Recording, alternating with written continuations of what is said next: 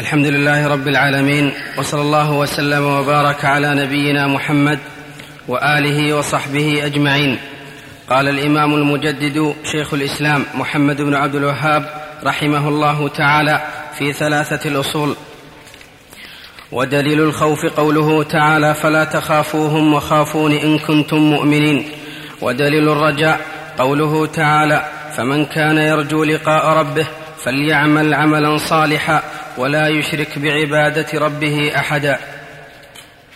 ودليل التوكل قوله تعالى وعلى الله فتوكلوا إن كنتم مؤمنين. وقال ومن يتوكل على الله فهو حسبه. ودليل الرغبة والرهبة والخشوع.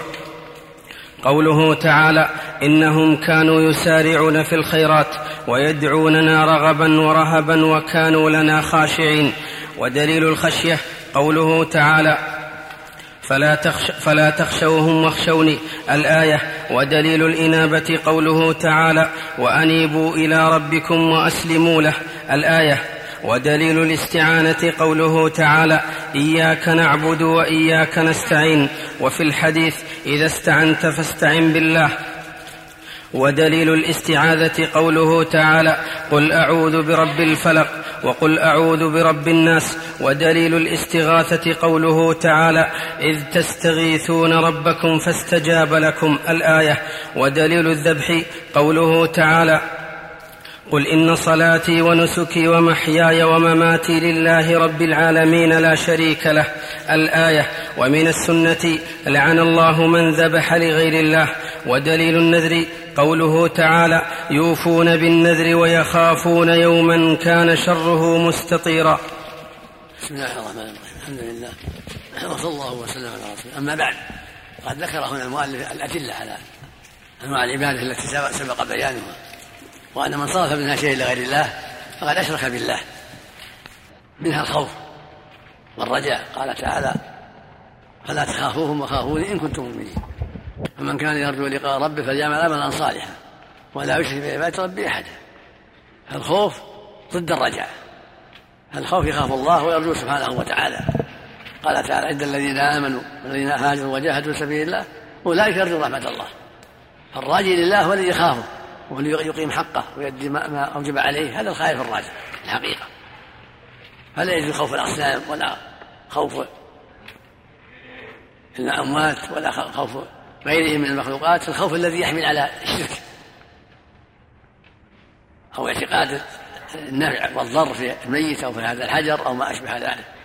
أما الخوف الذي له أسباب الخوف الطبيعي الذي له أسباب فلا بأس أن يخاف الإنسان ما ما يؤذي طبعا حتى يتقي أسبابه هذا ليس داخلا في في الممنوع كون يخاف اللصوص فيغلق بابه يجعل حرس على أمواله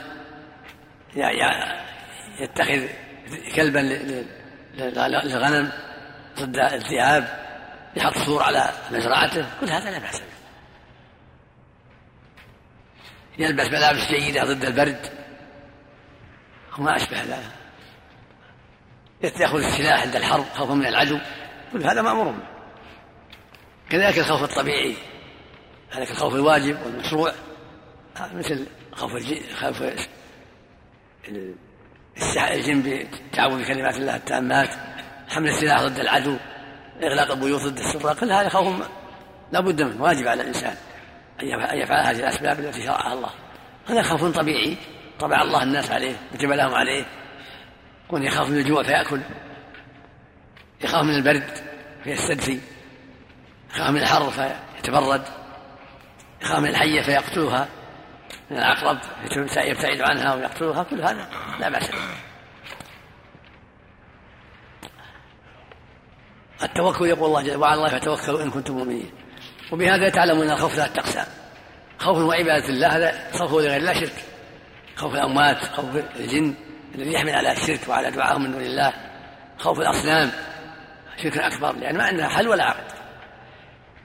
خوف غير الله خوفا يحمل على الشرك هذا شرك أكبر. القسم الثاني خوف واجب. خوف الأسباب المؤذية والضارة هذا لا بد منه. كالخوف من العدو فيتخذ السلاح خوف من الجوع فيأكل. خوف من السراق فيغلق بابه إلى غير ذلك. الثالث خوف طبيعي جائز. الخوف من المؤذيات طبعا كالحية والعقرب والشر والبرد ونعم فيتخذ الأسباب لا بأس بذلك. التوكل والتوفيق إلى الله والاعتماد عليه. قال توكلت على الله فوضت إليه. واعتمدت عليه في جميع أموري. عشان يعمل الأسباب ويتوكل على الله. يأكل ويشرب ويعمل الأسباب ويتوكل على الله في حصول الفائدة حصول النتيجة. على الله يتوكل إن كنتم مؤمنين. ويقول سبحانه ويتوكل فهو حسبه يعني كافيه فلا يجوز التوكل على المخلوقين. لأنهم ما عندهم حل ولا عقد. لكن يجب توكيلهم في بيع في شراء في مزرعة غرس في غير ذلك. هذا يقال له وكالة. ويعبر بتوكلت على الله ثم عليك. يعني من معنى الوكالة؟ فهذا من باب الوكالة ليس من باب العبادة. هكذا الرغبة والرهبة والخشوع عبادات يقول الله جل جل وعلا. إنهم كانوا يسارعون في الخيرات. ويدعون رغبا ورهبا وكانوا خاشعين فالرغبة معنى الرجاء الرهبة معنى الخوف. والخشوع معنى الخضوع لله خضوع له يرجو رحمته ويخشى عقابه عبادة الله سبحانه وتعالى. فلا يفعل ذلك مع الإسلام ولا مع الأنداد ولا مع الجن إلا على طريقة الشرع. مع الجن بالتعوذ بالله من شرهم التعوذ بالله من شر المؤذيات لا بأس. كما تقدم. أما خوف معنوي معنى أنهم يتصرفون في الكون هذا الجن أو هذا الصنم أو هذا الشخص هذا شرك أكبر أو هذا الميت. وهكذا الخشية عبادة لله خشية الله وهي أشد الخوف. هذا عبادة لله. فلا تخشوا الناس واخشوني ولم يخشى إلا الله. خشية المخلوق لأنه يضر وينفع من الله هذا شيء شيء أكبر. أما خشيته بمعنى اتخاذ الأسباب الواقية لا بأس. يكون يخشى العدو فيتخذ الحرس ويتخذ السلاح القوي. يخشى الرلص فيغلق بابه أو يجعل حارسا عليه. لا بأس. هذا خشية توجب أخذ الأسباب. والإنابة يقول جل وعلا وأنيبوا إلى ربكم أسلموا الإنابة معناها الرجوع إلى الله وطاعته والاستقامة على دينه. يقال لها إنابة. أناب إلى الله إذا رجع إليه وأطاعه. هذا واجب على العبد أن يطيع الله فيما أوجب عليه. وليس العبد يطيع المخلوق في معاصي الله. يطيع الله يطيع المخلوق في طاعة الله. ولا يطيع المخلوق في معاصي الله جل وعلا. وهكذا الاستعانة عبادة لله. والاستعانة عبادة لله. الله يقول جل وعلا إياك نعبد وإياك نستعين. قل أعوذ برب الفلق قل رب الناس. فلا يستعين بغير الله؟ بالأموات بالجن لا لكن يستعين بالمخلوق فيما يقدر عليه الحي الحاضر لا بأس. استعنت بالحي الحاضر لا بأس. تقول أعني على كذا أو حي يسمع كلامك لا بأس. كما تستعين بإخوانك في الحرب والجهاد وفي حاجاتك الأخرى. وهكذا الاستعاذة نستعين بالله وحده لا بالجن ولا بالشياطين ولا بالأموات لكن إذا استعاذ بحي حاضر لا بأس. قال أعوذ بك من شر خدامك من شر عبدك من شر حرسك فكر من شرهم؟ لا بأس في شيء ما نقدر عليه. وهكذا الذبح والنذر عبادات لا يذبح للأصنام ولا للجن بل هذا شرك أكبر. يقول الله سبحانه قل إن صلاتي ونسكي ومحياي لله رب لا شريك له. ويقول سبحانه إنا أعطيناك الكوثر فصل لربك وانحر. والنبي يقول لعن الله من ذبح لغير الله.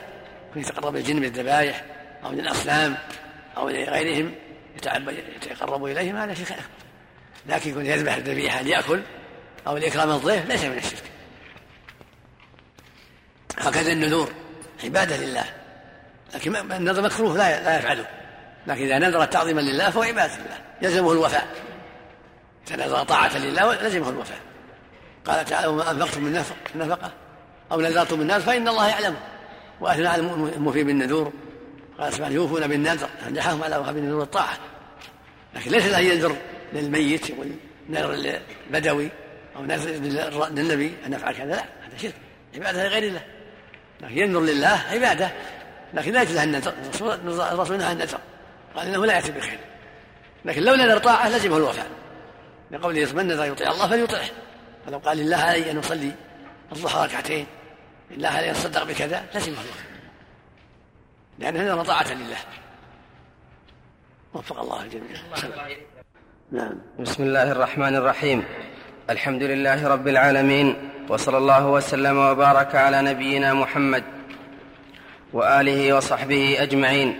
قال الإمام المجدد لمن درس من معالم الإسلام في هذه الجزيرة شيخ الإسلام محمد بن عبد الوهاب رحمه الله تعالى. الأصل الثاني معرفة دين الإسلام بالأدلة وهو الاستسلام لله بالتوحيد والانقياد, والانقياد له بالطاعة والبراءة من الشرك وأهله وهو ثلاث مراتب الإسلام والإيمان والإحسان وكل مرتبة لها أركان.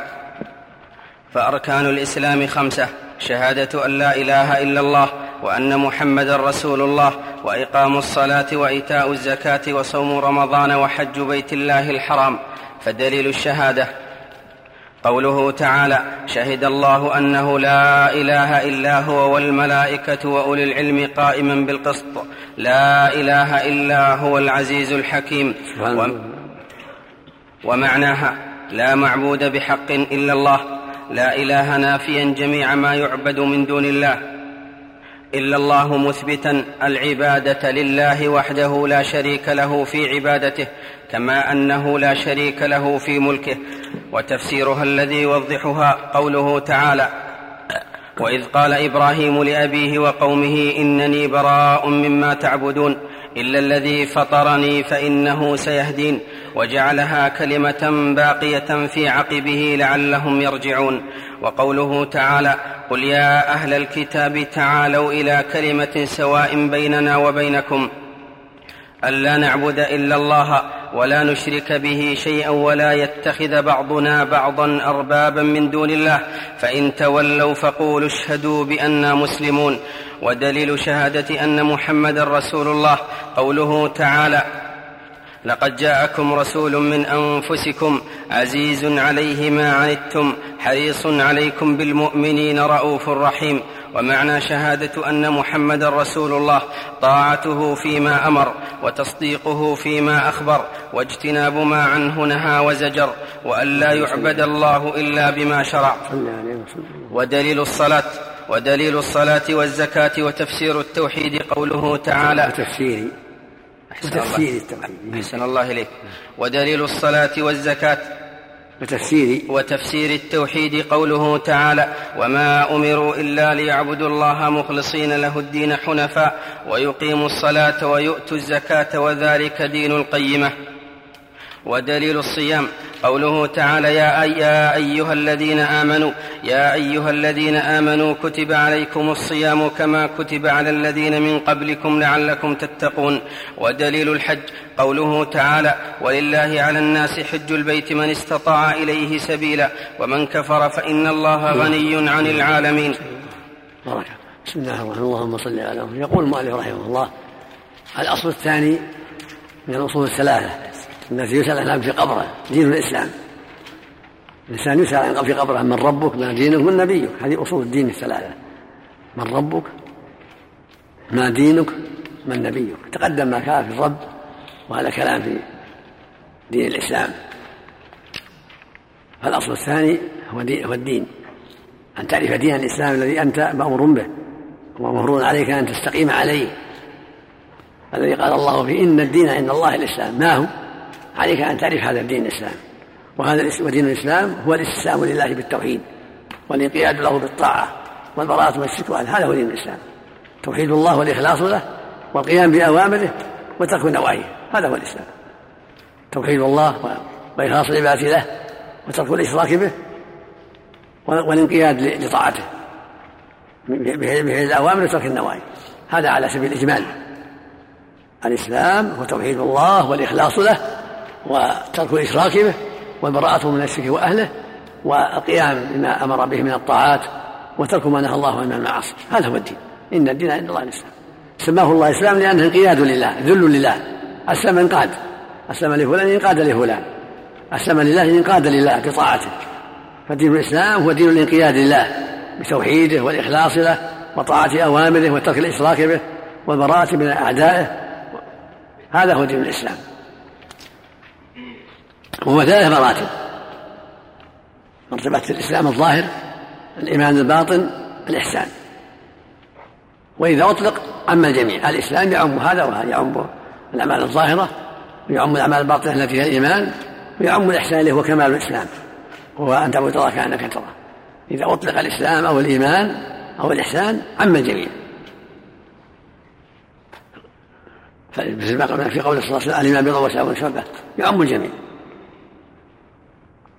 ما الإحسان يعم الجميع. إن الله يحب المحسنين وأحسن يحب المحسنين. فالمحسن هو الذي أتى بالإسلام والإيمان. وعبد الله كأنه يراه فإن لم يكن يراه فإنه يراه.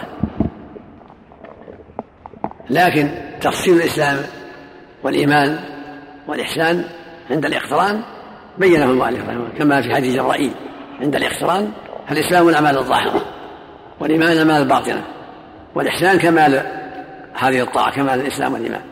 كماله بأن تعبد الله كأنك تراه. هذا عند التفصيل. ولهذا لما سأل جبرائيل النبي صلى الله عليه وسلم عن الإسلام قال أن تشهد أن لا إله إلا الله وأن محمدا رسول الله وتقيم الصلاة وتؤتي الزكاة وتصوم رمضان حج البيت. هذا هو الإسلام. أركانه الظاهرة. وهكذا الأعمال الظاهرة من الجهاد من المعروف من المنكر من الوالدين صلاة الرحم إلى غير هذا من أمور الله كله داخل في الإسلام.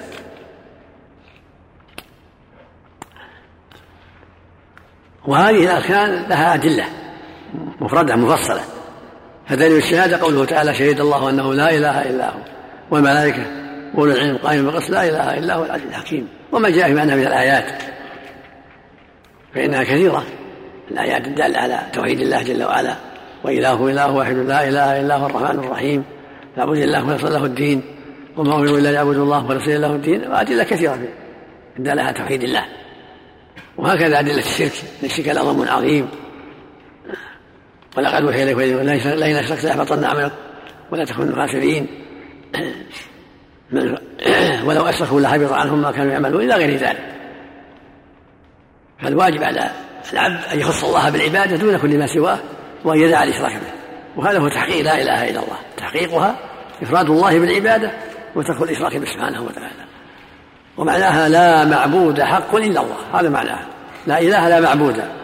والخبر محذوف تقديره حق. كما قال تعالى ذلك بأن الله هو الحق وأن ما يدعون منه هو الباطل. فالآلهة كثيرة لكن المعبود بحق هو الله وحده. وما عبده الناس من اللات والعزى والأصنام وغيرها كله باطل.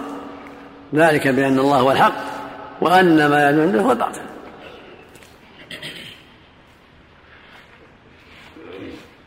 والإيمان بالله هو الإيمان به والبراءة بغيره هو الكفر بالطاغوت. فالمؤمن يؤمن بالله ويوحده ويكفر بالطاغوت وينكر عبادته ويعتقد بطلانها وتفسيرها الذي يوضحها قوله تعالى وإذ قال إبراهيم لأبيه وقومه إنني براء ما تعبدون للذي فطرني. براء ما تعبدون معنى لا إله الذي فطرني معنى إلا الله. وهكذا قوله جل وعلا يا كتبت على كلمة سواء بين لا نعبد إلا الله ولا نشرك به شيئا ولا يتخذ بعضنا بعضا أرضا من دون الله. معناها أن لا إله إلا الله معناها لا نعبد إلا الله. لا نعبد معه سواه بل نخصه بالعبادة دون كل ما سواه. هذا هو معناها. فمن عبد مع الله غيره فقد نقض هذه الكلمة وأشرك بالله سبحانه وتعالى. وأما ما أشهد أن محمد رسول الله معناها طاعته فيما أمر تصديقه فيما أخبر واجتناب ما نهى وزجر ولا يعبد الله إلا هذا ما شهدنا عند رسول الله. تشهد أن محمد رسول الله. تشهد بأنه عبد لا يعبد والرسول لا يكذب بل يطاع ويتبع عليه الصلاة والسلام. فقولك أشهد أن محمد رسول الله معناه تصديق في أخباره وطاعة أوامره وترك نواهيه. ولا يعبد الله إلا بشريعته لا بالبدع والأهواء. تعبد الله بشريعته عليه الصلاة والسلام. لا بأهوائك ولا بآراء الرجال. ولكن بما أمر به وبترك ما نهى عنه. هذا هو تحقيق شهادة محمد رسول الله. أما دليل الصلاة والزكاة فقوله جل وعلا ودليل تفسير التوحيد أيضا قوله تعالى وما أمروا إلا ليعبدوا الله مخلصين له الدين. هذا تفسير التوحيد.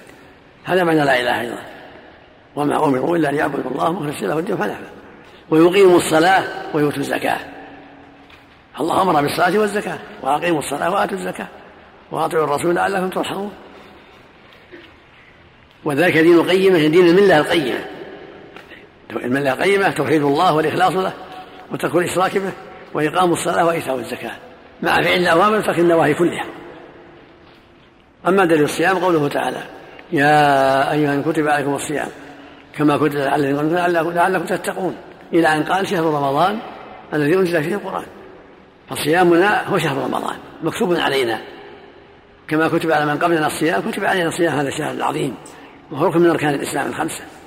لا بد من أدائه لمن قدر. أما من عجز بكبر السن فإنه يطعم عن كل يوم مسكينا وإذا سافر أو مرض أفطر ثم قضى. رحمك الله. ودليل الحج قوله تعالى ولله على الناس حج البيت من استطاع إليه سبيلا. ومن كفر فإن الله غني عنه. وفي الأحاديث الصحيحة كثيرة الدلالة على ذلك. كحديث بني الإسلام على خمس. شهادة أن لا إله إلا الله وأن محمدا رسول الله وإقام الصلاة وإيتاء الزكاة وصوم رمضان وحج البيت. حديث جبرائيل لما سأل النبي كله من أدلة هذه الأركان الخمسة. ويأتي إن شاء الله ما يتعلق بالإيمان والإحسان. وفق الله الجميع. نعم. نعم. الحمد لله رب العالمين وصلى الله وسلم وبارك على نبينا محمد وآله وصحبه أجمعين. قال المؤلف شيخ الإسلام محمد بن عبد الوهاب رحمه الله تعالى المرتبة الثانية الإيمان وهو بضع وسبعون شعبة فأعلاها قول لا إله إلا الله وأدناها وأدناها إماطة الأذى عن الطريق والحياء شعبة من الإيمان وأركانه ستة أن تؤمن بالله وملائكته وكتبه ورسله واليوم الآخر وتؤمن بالقدر خيره وشره. والدليل على هذه الأركان الستة قوله تعالى ليس البر أن تولوا وجوهكم قبل المشرق والمغرب ولكن البر من آمن بالله واليوم الآخر والملائكة والكتاب والنبيين. ودليل القدر قوله تعالى أنا كل شيء خلقناه بقدر. المرتبة الثالثة الإحسان. ركن واحد وهو أن تعبد الله كأنك تراه فإن لم تكن تراه فإنه يراك. والدليل قوله تعالى إن الله مع الذين اتقوا والذين هم محسنون وقوله وتوكل على العزيز الرحيم الذي يراك حين تقوم وتقلبك في الساجدين إنه هو السميع العليم وقوله وما تكونوا في شأن وما تتلو منه من قرآن ولا تعملون من عمل إلا كنا عليكم شهودا إذ تفيضون فيه. الآية والدليل من السنة حديث جبرائيل المشهور عن عمر رضي الله عنه قال على حديث بسم الله الرحمن الرحيم. اللهم صل وسلم على رسول الله. يقول المؤلف رحمه الله المرتبة الثانية الإيمان. تقدم أن دين الإسلام ثلاث مراتب. الإسلام هو المرتبة الظاهرة والأعمال الظاهرة. سمي إسلاما لأنه ذل وانقياد لله عز وجل بطاعة أوامره الظاهرة. فلهذا سمي إسلاما. لأنه صلاة وزكاة وصوم وحج وأعمال ظاهرة كالجهاد والأمر بالمعروف والنهي عن المنكر وأشبه ذلك. كلها أعمال ظاهرة سميت مرتبة الإسلام يعني الخضوع الظاهر والانقياد الظاهر. المرتبة الثانية الإيمان والمراد بالأعمال الباطنة عند عند الاقتران. جميع مع الإسلام فالإيمان الأعمال الباطنة والإسلام الأعمال الظاهرة. فالإيمان هو ما يتعلق بالقلب وأركانه ستة. وهي الإيمان بالله وملائكته وكتبه ورسله واليوم الآخر وبالقدر خيره وشره. هذا الإيمان يتعلق بالقلوب.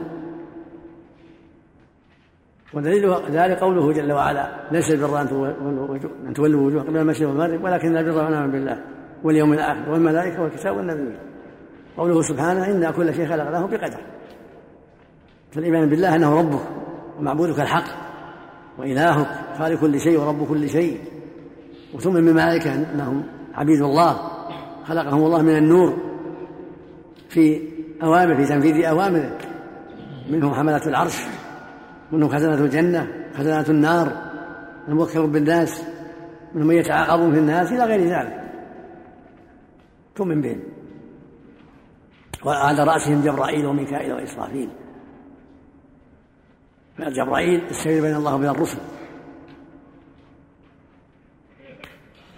وميكائيل الموكل بالقطر من الأمطار والنبات وإسرافيل الموكل بنفخ الصور. وقد جمعهم الرسول صلى الله عليه وسلم في حديث استفتاحه في الصلاة. اللهم رب جبريل وميكائيل وإسرافيل الحديث رواه مسلم. وكتب كتب منزلة من السماء. يؤمن كل مؤمن بكتب. أن الله أنزل كتب. على الأنبياء منها التوراة والإنجيل والزبور صحف إبراهيم صحف موسى. القرآن العظيم هو أفضلها. تؤمن بالكتب. المنزلة الأنبياء وأنا حق من كلام الله عز وجل. والرسل تؤمن به جميعا. بقلبك تصدق بقلبك. أنه أرسل الرسل منهم نوح هود صالح إلى غير ذلك. وخاتمهم محمد عليه الصلاة والسلام. ومنهم آدم وأبونا عليه الصلاة والسلام.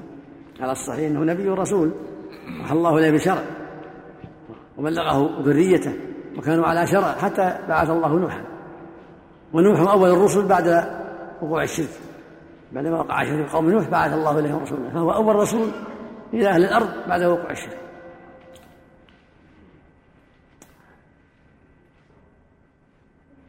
والنبيين من ملائكته ورسله أن تؤمن بالله وملائكته وكتبه ورسله واليوم الآخر وبالقدر اليوم الآخر يعني بعث بعد الموت. أن الله يبعث الناس ويجازيهم بأعمالهم. تؤمن بالجنة والنار وجميع ما يكون يوم القيامة. حق كله حق. والقدر أن الله علم الأشياء كلها قدرها. لا يخفى عليه خافية. علم ما هو واقع في الدنيا وما واقع في الآخرة. كتب ذلك. قدر المقادير قبل أن يخلق الإنسان بخمسين ألف سنة. قال جل وعلا ما أصلا مصيبة في الأرض ولا فيها إلا في كتاب من قبل أن نبرأها. قال ألم تعلم الله يعلم ما في السماء إن ذلك في كتاب إن ذلك على الله يسير. الصحيح عن عبد الله بن عمرو بن العاص رضي الله عنهما عن النبي صلى الله عليه وسلم قال إن الله قدر مقادير الخلائق قبل أن يخلق السماوات بخمسين ألف سنة وعرشه على الماء قال النبي صلى الله عليه وسلم في يوم في أصحابه ما منكم من أحد إلا وقد كتب مقعده من الجنة ومقعده من النار. قال يا رسول ففيما العمل؟ وفي رواية أفلا أتكل على كتابي وندع العمل؟ قال صلى الله عليه وسلم اعملوا. اعملوا فكل ميسر لما خلق له. أما أهل السعادة فيسر لأعماله السعادة. وأما أهل الشقاوة فيسر لأعماله الشقاوة. ثم تلا قوله جل وعلا فأما من أعطى واتقى وصدق بالحسنى فسنيسره يسرا وأما من بخل واستغنى وكذب بالحسنى فسنيسره العسرى. فجميع ما يعمل الناس قد سبق به علم الله من خير وشر حروب فتن كفر وإيمان خصب جدل حروب سلم كلها مضى بها قدر الله. المرتبة الثالثة الإحسان. ثم ينبغي أن نعلم أنه متى جمع هذا فرق بينهما. الإسلام على الظاهرة والإيمان على الباطنة. أما إذا انفرد واحد منهم دخل فيه الآخر. إذا انفرد الإسلام دخل فيه الإيمان والإحسان. وإذا انفرد الإيمان دخل فيه الإيمان والإحسان. والإسلام وإذا أفرد الإحسان كذلك. قل إن الدين عند الله الإسلام يشمل الجميع يشمل الإيمان والإحسان. والنبي صلى الله عليه وسلم الإيمان بضع وسبعون شعبة يشمل الجميع. فإذا أفرد أحدهم دخل فيه الآخر. قل إن الله مع الذين يتولون محسنون يدخل في جميع أمور الدين. فالإحسان أن تعبد الله كأنك تراه كما في حديث إبراهيم الآتي فإن لم تكن تراه فإنه يراك فهو أعلى المراتب. أن تعبد الله كأنك تشاهده. فإن لم تكن كذلك فإنه سبحانك سبحانه يراك ويعلم مكانك وأنت بمرأ منه. فاعمل على هذا الاستحضار. اعمل على أنك كأنك تشاهد الله. فإن لم يتيسر لك ذلك فاعلم فاعمل على أنه يراك ويراقبك حتى لا تخل بما أوجب الله عليه حتى لا تقترف ما حرم الله عليه. فمن استحضر أنه يشاهد الله أو استحضر أن الله يشاهده ويراه امتنع من المحرمات وامتنع من التقصير. ولكن يؤتى العبد من غفلته وإعراضه ونسيانه. قال تعالى إن الله مع الذين اتقوا والذين محسنون. وقال تعالى وتوكل على العزيز الرحيم الذي يراك حين تقوم وتقلبك في الساجدين. إنه هو السميع العليم. قال سبحانه وما تكون في شأن وما تتوب من القرآن ولا تعمل عمل إلا كنا عليكم شهودا إذ تفيضون يعني إذ تشرعون فيه والله شاهد عليك ويرى مكانك ويعلم أحوالك سبحانه وتعالى. فالمحسن قد أحسن في إسلامه وإيمانه واستقام على الحق فصار في الدرجة العليا وصار من السابقين المقربين.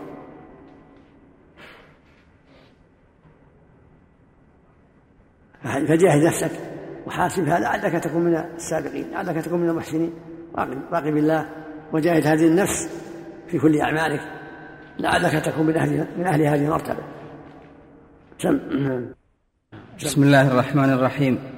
الحمد لله رب العالمين وصلى الله وسلم وبارك على نبينا محمد وآله وصحبه أجمعين. قال المؤلف رحمنا الله وإياه شيخ الإسلام محمد بن عبد الوهاب والدليل من السنة حديث جبرائيل المشهور عن عمر رضي الله عنه قال بينما نحن جلوس عند رسول الله صلى الله عليه وسلم إذ طلع علينا رجل شديد بياض الثياب شديد سواد الشعر لا يرى عليه أثر السفر ولا يعرفه منا أحد حتى جلس إلى النبي صلى الله عليه وآله وسلم فأسند ركبتيه إلى ركبتيه ووضع كفيه على فخذيه وقال يا محمد أخبرني عن الإسلام. قال أن تشهد أن لا إله إلا الله وأن محمدا رسول الله وتقيم الصلاة وتؤتي الزكاة وتصوم رمضان وتحج البيت إن استطعت إليه سبيلا. فقال صدقت. فعجبنا له يسأله ويصدقه. قال فأخبرني عن الإيمان. قال أن تؤمن بالله وملائكته وكتبه ورسله ورسله واليوم الآخر وتؤمن بالقدر خيره وشره. قال صدقت. قال فأخبرني عن الإحسان. قال أن تعبد الله كأنك تراه فإن لم تكن تراه فإنه يراك. قال فأخبرني عن الساعة. قال ما المسؤول عنها بأعلم من السائل؟ قال فأخبرني عن أماراتها. قال أن تلد الأمة ربتها وأن ترى الحفاة العراة العالة رعاء الشاء. يتطاولون في البنيان. قال فمضى فلبثنا مليا. فقال يا عمر أتدري من أتدري من السائل؟ قلت الله ورسوله أعلم. قال هذا جبرائيل. أتاكم يعلمكم أمر دينكم. أتاكم. هذا جبرائيل. أتاكم يعلمكم أمر دينكم. الأصل الثالث. معرفة نبي بسم الله الرحمن الرحيم. وصلي وسلم على رسول الله. هذا الدليل من السنة على مراتب الثلاث مرتبة الإسلام والإيمان والإحسان. تقدم بيانها في كلام المؤلف وأدلتها من القرآن وهذا دليلها من السنة. كان النبي صلى الله عليه وسلم يوما جالسا في الناس بين أصحابه فجاءه رجل شديد بياض الثياب شديد سواد الشعر لا يعرفه من الحاضر أحد وليس عليه أثر السفر. فجلس النبي صلى الله عليه وسلم قريبا منه وأسند ركبتيه إلى ركبتيه ووضع كفيه على فخذيه على فخذي النبي صلى الله عليه وسلم مبالغة في السؤال كالبادية البادية إذا جاء يسألون عندهم حرص ويقربون من الرجل يمسكونه ثوبه ولا بيده ولا برجله حتى يسألوا. هذه عادة إلى الآن إلى الآن كثير منهم إذا جاء يسأل أخذ بيدك أو ثوبك أو رجلك أو كتفك ويسأل من شدة الحرص. فقال يا رسول الله أخبرني عن الإسلام. بين لها النبي صلى الله عليه وسلم الإسلام كما تقدم أنه الشهادتان والصلاة والزكاة والصيام والحج. وفي بعض الروايات أنهم كان جالسا بين الناس فلم يسألوا. جلس بينهم ولم يسألوا فأرسل الله جبريل ليعلمهم. قال لما لم تسألوا أرسل الله جبريل يسأل حتى يستفيد الناس. في هذا أن مجالس العلماء ينبغي يستفاد منها. إذا صار مجلس عالم يسأله الحاضرون حتى يستفيد الناس. إذا جلس العالم حوله الناس. ينبغي أن يقوم من بعض من حضر حتى يسأل إذا كان العالم جالس للفائدة أو يدرس يسأل عما قد يشكل. ليستفيد الحاضرون. فأرسل الله جبرائيل لهذا الغرض حتى يستفيد الناس. فسأله عن الإسلام وأخبره عن أركانه خمسة ثم سأل عن الإيمان فأسأله عن أركانه الستة. وكان يقول صدقت. فعجبنا له يسأل ويصدق كيف يسأل؟ ويصدق يعني عنده كان عنده خبر يعني. يعني السائل الغالب السائل جاهل بما يسأل عنه كيف يصدق؟ هذا يقول صدقت. ولهذا عجبوا الصحابة من ذلك. لأن جبرائيل عنده خبر من هذا الشيء. فلهذا قال صدقته وفي هذا بيان أن الإسلام له أركان. وهي الأعمال الظاهرة. الإسلام يعبر بها الأعمال الظاهرة. والإيمان يعبر به عما يتعلق بالقلوب. فما فالأعمال الظاهرة أركان أركان خمسة في الإسلام. والباطنة ستة. الإيمان بالله وملائكته وكتبه ورسله واليوم الآخر. كما تقدم. ثم سأل الإحسان. والإحسان أعلى أعلى المقامات. الإحسان أعلى المقامات وهو التكميل. تكميل ما شرع الله. المحسن المكمل لمراتب الإيمان والإحسان. لمراتب الإيمان والإسلام. قال أخبرني عن الإحسان. قال أن تعبد الله كأنك تراه تعبد الله كأنك تشاهده. لأن الإنسان إذا عبد الله كأنه يشاهده استحيا من الله. ونصح في العمل وأدى العمل على أكمل وجه. فإن لم تكن تراه فإنه يراك. فإن لم تكن تراه ولم ترتقي إلى هذه الدرجة فاعلم أنه يراك. وأنك مرأى منه وأنك بين يديه فأدي العمل على خير وجه. وهذا الاستحضار يعطي العبد نشاطا في العمل وإتقانا للعمل. ثم قال أخبرني عن الساعة. قال من المسؤول عنها بأعلم من الساعة أنا وإياك ما نعلم. أنت وأنا كلنا ما نعلم الساعة قال أخبرني عن أماراتها عن علامات. قال أن تلد الأمة ربتها ورواية ربها. يعني أن تكثر السلالي في الناس فتلد الأمة ربها وربتها. أولاد السيد. رب للسيدة الأمة سيد لها يعني. وأن ترى الحفاة العراة وهم العرب. هذا وصفهم. في الجاهلية. يغلب عليهم الفقر والحاجة والحفا ادعاء الشاء يتطاولهم البنيان. يعني ترى الأمور قد تغيرت. بعدما كانوا حفاة عراة رأيتهم يتطاولون البنيان قد أنعم الله عليهم وكثرت أموالهم. وهذا هو الواقع. بعدما كانوا جهلة حفاة عراة أنعم الله عليهم وأوسع لهم في الأرزاق وصاروا رؤوس الناس. ثم عمروا وبنوا القصور الكثيرة. كما وقع في عهد بني أمية وعهد بن عباس إلى يومنا هذا هذه من علامات الساعة من الدلائل على صدقه صلى الله عليه وسلم وأنه رسول الله حق ثم سألهم أتوا من السائل قلنا الله ورسوله. قال هذا جبرائيل أتاكم يعلمكم دينكم. لما لم يسألوا من رحمة الله أن أرسل إليهم هذا الملك الكريم يسأل حتى يستفيدوا. وفق الله جميعا.